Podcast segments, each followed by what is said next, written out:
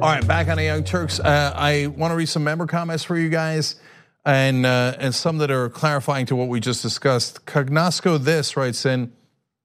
No one has yet claimed responsibility for the rocket attack near Tel Aviv earlier Monday. A senior Hamas official told CNN the militant group was not currently interested in firing rockets into Israel and did not want to risk a conflict with Israel at this time, though the official did not directly deny that Hamas was behind the rocket attack.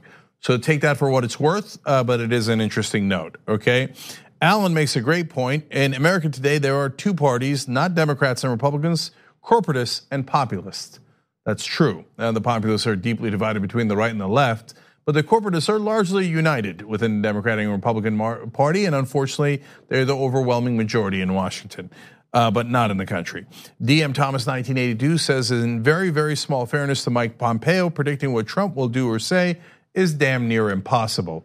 That certainly is also true. And last one is from Smooth, writing in The blue and white coalition is polling strong against Likud in the upcoming elections. The Trump move boosts Netanyahu. That alone could be a reason.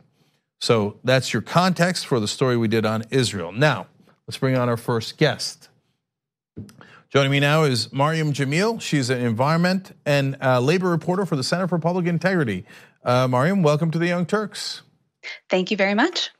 All right, no problem. Let's talk about the EEOC. So, for folks who don't know, what does it do, and is it going to be bolstered or cut in next year's budget? So, the Equal Employment Opportunity Commission is the agency that is responsible for helping U.S. workers discrimination complaints. So, this is an issue that more than 80,000 workers complain of each year. And many of these workers go through just anguishing situations. They are fired, they believe, on the basis of their sex, of their race, of their disability, and other protected statuses. Sometimes they're demoted or not offered various types of opportunities in work. Um, so, there is a federal agency called the EEOC that is exists to help workers with these claims. Um, next year, we'll see what happens when Congress decides. But for now, President Trump has proposed uh, in his 2020 budget a cut of about 6%. And so that's quite significant for a small agency that already for years hasn't seen much growth in its budget as the workforce has grown and as its responsibilities have grown. There hasn't been a, a presidential proposed budget this low since 2009. Um, and actually, this agency's budget was higher in 1980 if you adjust for inflation. Yeah, that's a startling fact. Uh, there's also 42% less staff today than there was in 1980 in the commission, and uh, and meanwhile, the labor force has increased by a startling 50% to 160 million people. So they have almost half the staff to deal with twice the amount of workers. Uh, so that might lead uh, people to conclude, Maryam, that well, apparently equal opportunity is solved in America. Uh, that it's not a real issue anymore in, in the workforce. That's why they're powering down. Is that really the case? That's sadly really not the case, quite the opposite. Um, these charges are not dwindling at all. And if you talk with workers about their experiences, it seems as though people are having less and less opportunity to get help. Um, and, and many employers just don't have the pressure to change their behavior. Um, clearly, the federal work, the, the federal agency that's charged with aiding with this issue ha- doesn't have the, the manpower power to actually be um, a real threat to most employers. While they do accomplish quite a bit on the cases they can get to, um, chances are if you file a discrimination complaint against your employer, that employer is not really going to have to face consequences. Um, and if you look at the courts and what happens to cases that workers file there, um, there's similarly a very strong disadvantage for employees who want help dealing with this issue. So it's alive and well the problem of discrimination in the US and in our um, companies and employers. It's just not getting the the help and um, nutrition that that they, that it needs to to end. Right. So why do you think uh, workers have a harder time uh, proving these cases against corporations?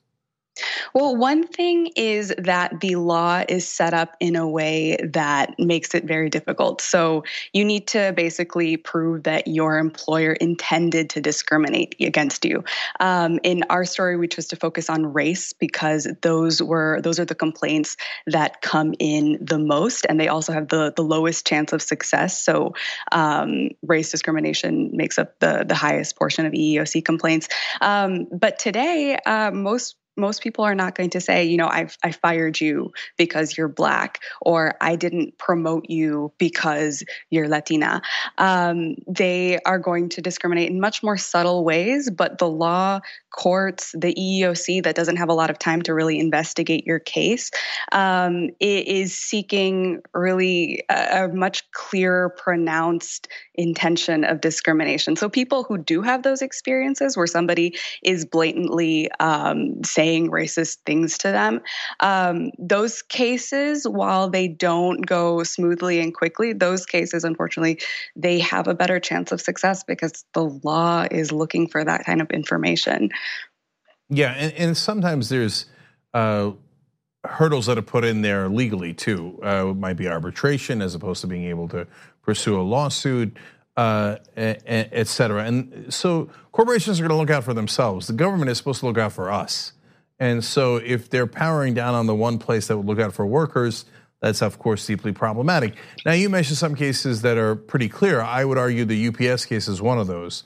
Uh, for people who haven't heard of it, uh, uh, can you talk about that, Maryam? Yeah, so in there have actually been many cases against UPS. UPS is one of the U.S.'s largest employers. Um, there was a filed earlier this month um, by 19 Black workers in Ohio who alleged experiencing just really overt racism. So, like nooses hanging above their work areas and all kinds of uh, just slurs used, like jokes made that were just clearly meant to be derogatory. Um, and on top of that, uh, people are claiming they were denied promotions and work opportunities. And these are employees who have been there for like 20 years. So, that's a very recent case in our story. Um, I talked to many UPS workers in a variety of states, um, and these are cases that are ongoing. Some have been settled. So, so I talked to uh, a worker who filed a lawsuit in 2017, and he's still, you know, waiting for that to conclude. Um, but he experienced similar behavior to what the the recent lawsuit is claiming in Ohio. Um, another important to highlight about these they take such a toll on people, both um, in their finances, obviously, because it is their their access to to work and their their access to sometimes like higher pay or just a better position. Um, but it really takes a toll on people mentally and emotionally. People take years to to really work through the the damage that's done to them on a psychological level, and that can lead to physical health effects as well. So, uh, in that Ohio case, not only were the nooses hung, uh, but they, uh, the African American workers were referred to as the N word many times, uh, and there was a monkey doll dressed as a UPS employee and then put near uh, one of the African American workers. Now, uh, the defense is, oh, we were just kidding or joking. Well, apparently that's not how it was received. number one, not a good joke to begin with, not anywhere near close on that count. Number two, if it was such a good joke among buddies, why are they suing? Uh, yeah, go ahead. No, it's true, and it's it's been quite one of the most astounding things in reporting on this has been seeing the legal defenses that people will put up when they are fighting these lawsuits. So, um, like the imagery you just showed was from another case we reported on and featured um, out of Alabama, but again, similar to the UPS workers, um, you know, slurs, imagery of hanging, etc. Um, but yeah, a lot of the time employers will say, and these are valid legal defenses. Um, um, that this was something that was um, uh, just a, a, random comment. It was a stray comment, is the the terminology that they use. It had nothing to do with our treatment of this employee. So basically, like we didn't we didn't demote or fire or not promote this person. Um, be in connection to like this slur that you know one of our employees said that was just a stray comment um, you have to prove that a reasonable person in your position um, would have considered this to be offensive. You have to prove many, many different things when you file these lawsuits if you want to even just make it to trial. Um, and, and so the burden is quite high. Um, seeing yeah. the the types of things that judges basically acknowledged may have happened, the types of racist treatment that people experience at work, um, and then that the judges went on to say, like, you know, while we don't really condone this, this just wasn't enough to break the law, uh, has been astounding. Yeah, unfortunately, with corporate power, what it is, it's not as astounding as I wish it was. Uh, I'll leave on this note to give you guys a sense. This is not 100 years ago. This is not 50 or 20 years ago. In September of 2016, in a different UPS case, a white driver said that she did not want to deliver to Enville, uh, but of course she said the whole thing, uh, or to N City. Um, and so that's today. That's in America. And now the government is going to fund protection of those people even less if Trump gets his way. All right, Maryam Jameel uh, writing about this at the Center for Public Integrity. Thank you so much for joining us. Really appreciate it. Thank you. All right, when we return, Bill Scher from Politico to defend his interesting slash outrageous argument that uh, big donors uh, are what we should pay attention to, not small donors. But if I'm mischaracterizing him, he'll be on after the break to tell us. All right, back on the Young Turks. Let's get right into it. Joining me now, Bill Scher. He is contributing editor at Politico. Wrote an article called "The Democrats' Donor Measuring Contest." Uh, we talked about that article on air, uh, and uh, I was not a fan of it, to say the least. Bill is on here to respond. Bill, welcome to the program. Great to be with you, Jake. All right, good to be with you. It's been a long time. so that is true. That's right. Uh, all right, Bill, you heard what we said about uh, the article. Uh, so let's start with uh, premise number one. Uh, you seem to say that a small number of donors is not necessarily indicative of the country. When you're talking about the power of small dollar donations, which I am very much in favor of, uh, progressives overall are very much in favor of. Uh, okay, fair. They don't represent the whole country. Everybody gets that. But they certainly represent a lot more of the country than the big dollar donors that you seem to be advocating for. Isn't that logical? Well, no, I think you mischaracterized that part of the piece. Uh, the argument in my article is not big donors are better than small donors. If if I'm a candidate and I had a choice between one donor giving me a million dollars and a million people giving me a dollar each, I'll take the million people because they're going to not just give me my money, they're going to be enthusiastic, they're going to knock on doors, they're going to re- recruit their neighbors and so forth. So it's not that there shouldn't be small donors or a small donor strategy. Uh, the problem now is that it's been idealized so much that the only good dollar is a small donor dollar, and any big donor dollar is inherently toxic and corrupting. If you look at it in that way, you are hamstringing yourself uh, in a general election, number one. Uh, and in the primary, I mean, right now, a candidate like Elizabeth Warren, who is trying to live up to the ideal of small donors only, uh, she is getting sidelined by both Bernie Sanders and Beto O'Rourke because they came into the contest with a built-in small donor army that all the other candidates don't have. And you would those folks who need to get some oxygen to get into in, get into the mix, if they can't start with some seed money, which is likely going to come from bigger wealthier donors, they might not get any oxygen for the entire race and get shut out. I think that is a, an unfair and unideal situation for the Democratic Party. So, Bill, there's so much to unpack there. Let's. Uh, I'm going to save the whether big donors have any merit to a discussion in a second, okay? But let's address two other things. You said Elizabeth Warren uh, puts herself at a disadvantage by saying we should concentrate on small donors. Another way to look at that is to say that she's a person of principle that she does that even though she clearly knows that Bernie Sanders and Beto O'Rourke are going to be able to raise more money from small donors, but she believes it's the right thing to do and that you should give her a ton of credit for doing that. Well, here's the wrinkle with Warren because she said she is not going to do big uh, donor events. She's not going to do one-on-one meetings with big donors uh, in the primary. Mm-hmm. She has said that is only for the primary, I and she's she left the door open show. doing that in the general. Well, if big donors, if that money is inherently toxic, who cares when in the process it comes in? It's just as corrupting in October 2020 as it is in March of 2019. She is signaling that she knows you can't compete. I mean, Trump might well have a billion dollars. I mean, he he mm-hmm. he had less money than Hillary in 2016. It might be a different story in 2020. Uh, and you're not going to get you're not going to match that level of money on small donors alone. Priorities USA, Democratic super PAC, they're going to be in the mix most likely. Uh, I don't think the Democratic candidate is going to say, uh, "Go home, don't give to that super PAC." Uh, mm, so if it's toxic, it's toxic. If it's not, it's not. Warren is telling you she knows. The other day, it really is not inherently toxic. Her agenda would still be her agenda, even if that money came in down the line. Yeah, so look, she came on the show and talked about that. I asked, the first question I asked was about that. Are you going to take in the general election? And she says she would.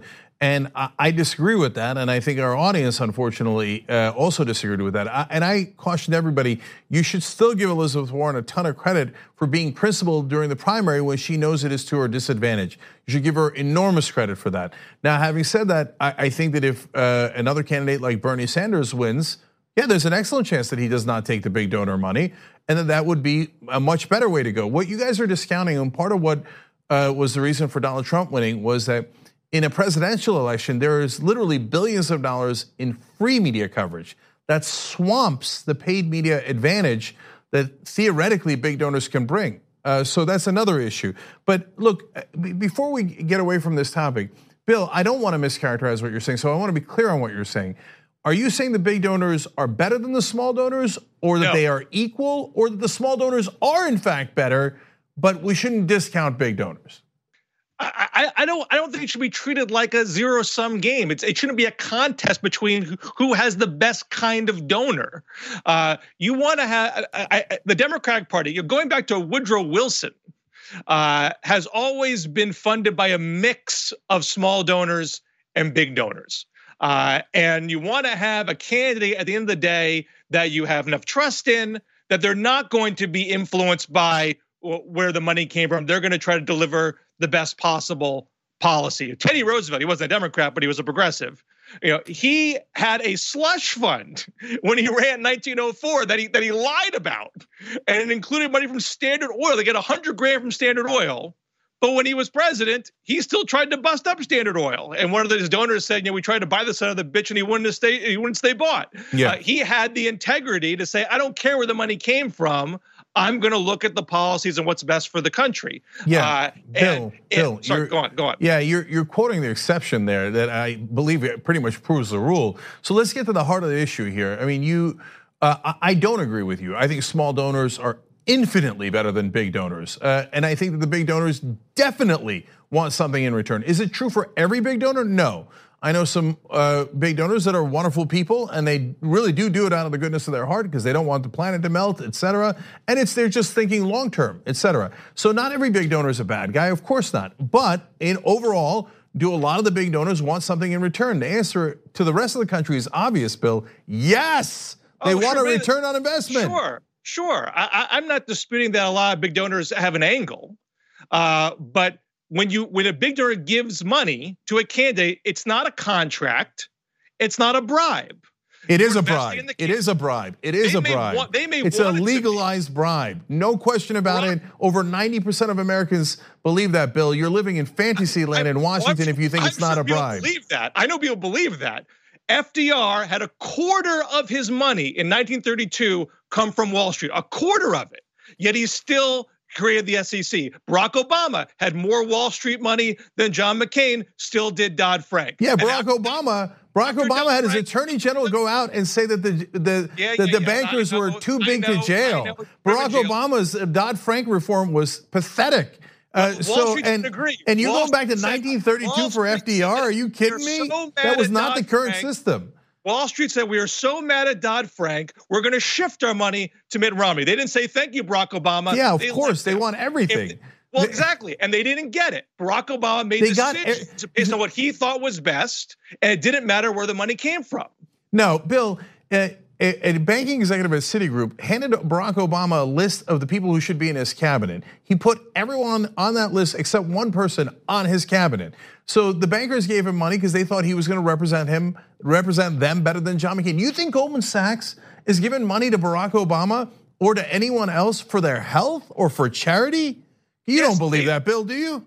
They wanted something out of it.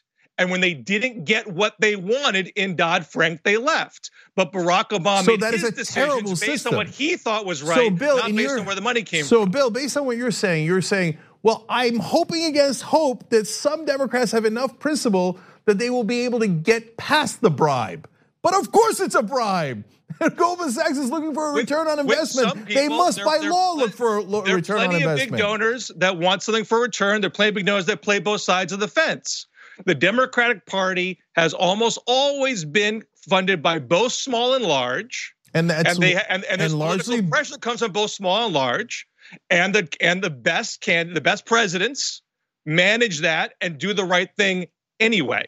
So if, not if, my, Bernie, not if, if Bernie Sanders is the nominee, if Bernie Sanders is the nominee, I agree with you. He'll probably not do what Warren said, but you know, let's say, for example, Priorities USA still exists. Even though Bernie Sanders says, I don't want you to give to Priorities USA, they're, they're the big Democratic price a pack, but people give it to Priorities USA anyway, and they help Bernie get elected. Is Bernie going to change his policies because of that? Do you think Elizabeth Warren's going to change her policies if she encourages super PAC giving? She has been Bill, fighting for the middle class her real. whole life. Let's, you have trusted her that she's going to stick with that regardless where the money comes from. So, Bill, you're talking about the the progressives that we back. The reason we back them is because we not only believe, but we are backed up by facts of uh, decades of those two people delivering on those promises. Now, I'm not worried about them. I'm worried about everyone else. So, do I believe the rest of the people in the race will be greatly impacted by the millions uh, of dollars that their big donors are giving them? Yes, I'm definitely worried about that. Well, uh, and yes, you, I think they will bend to the corporate donors' will. Do you not think that? You think that all of them are angels and the millions of dollars they're gonna get, they're gonna be like, oh, I don't care about that. Oh, I, hey, I'm not gonna run for reelection. It's not like I'm gonna want that money again. Really, Bill? I would judge a candidate based on the entirety of their records. I would not judge a candidate strictly based on where the money is coming from. If you think, you know, I don't trust Kamala Harris because Kamala Harris because of her prosecutorial record in San Francisco. I don't trust Kirsten Gillibrand because of her record as a House member in upstate New York. Uh, I don't trust Beto O'Rourke because he was for Social Security cuts back in 2012. I mean, there's all sorts of reasons why you might not trust somebody. Uh, and all I'm saying is, if you're like, like take take Beto for example. There's there's reason for people on the left to not trust him based on certain positions he has taken over time. But he got a lot of small donor money in his first day. Does that negate the rest of his record? I no. wouldn't think so. You want so, to judge the entirety of it. So, Bill, uh, we're we're out of time. So I, we got. Uh, let me wrap up on a, a, couple of things here as quickly as we can. So Beto's a good example. Uh, I had him on the show uh, multiple times. We even ran ads uh, on his behalf in that race. Why? Because he didn't take corporate PAC money. Now it turns out, hey, you know what? You can not take corporate PAC money and find ways for executives to funnel you the money anyway, as he did with the fossil fuel industry.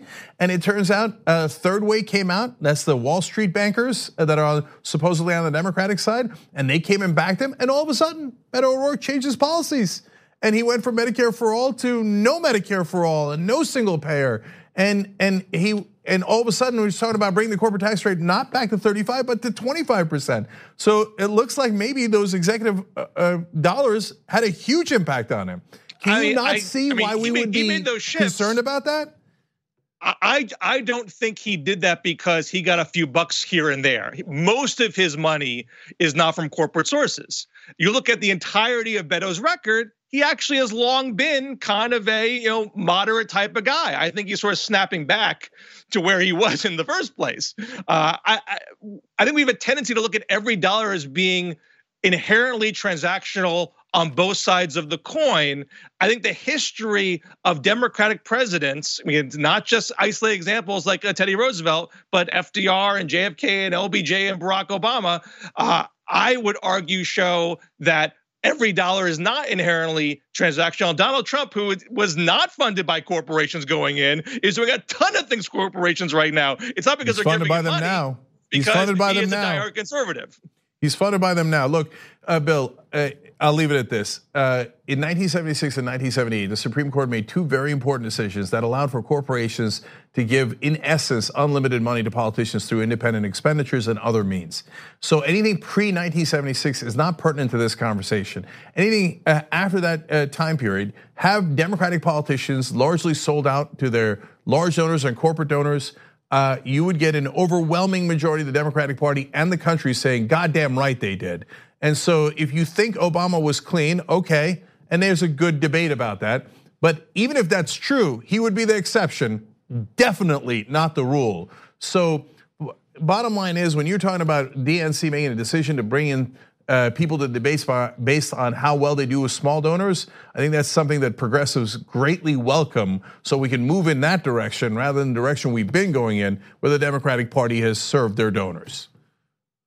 Well, uh, we'll see who gets in those debates. Uh, I have a, I don't know about in this particular debate, I have a concern that they've made that threshold so low and I, by the way, you mentioned on the show my, my reference to fringe candidates. I was not referring to Bernie Sanders when I when I mentioned that. I was referring to people like Andrew Yang, who is not going to be president. I know people like him out there, and it's not, it's not terrible that Andrew Yang gets in the debate. But what if someone who is uh, more uh, divisive and hateful, uh, like a like a Lyndon LaRouche type or a David Duke type, uh, that get games the system and gets in because they can beat that 65,000 threshold and maybe even bump somebody like a Kirsten Gillibrand, who actually has uh, people have their uh, disputes there, I'm sure, but certainly has a, a, legitimate resume to deserve to be on the stage and might not get in because she can't meet that threshold and is not polling very well right now. Uh, so I have a concern that that threshold is, is going to be too low to get the kind of debate Democrats are going to want to have. So that already happened on the Republican side. That fringe candidate's name was Donald Trump. Uh, and uh, and I, am sure a lot of Republicans wish they had rules that kept them out of the debates in the first place. Well, it's not how democracy works. and and Andrew Yang, uh, I welcome him in the debates, and I think that would be great to have other voices rather than just professional politicians. But we've at least aired out our differences here. And Bill, I really appreciate you coming on the show to talk about it. Appreciate taking the time. All right, thank you. Take care. All right, guys, uh, a fun post game. Last half hour of the show is for the members, uh, where we're going to talk a little bit about what happened over the weekend, including my Jenks Day, where I was supposed to take the day off and have fun. Did I actually do that? And what did I do? Uh, just fun background stuff for you guys. TYT.com slash join to become a member and check that out. We'll be right back.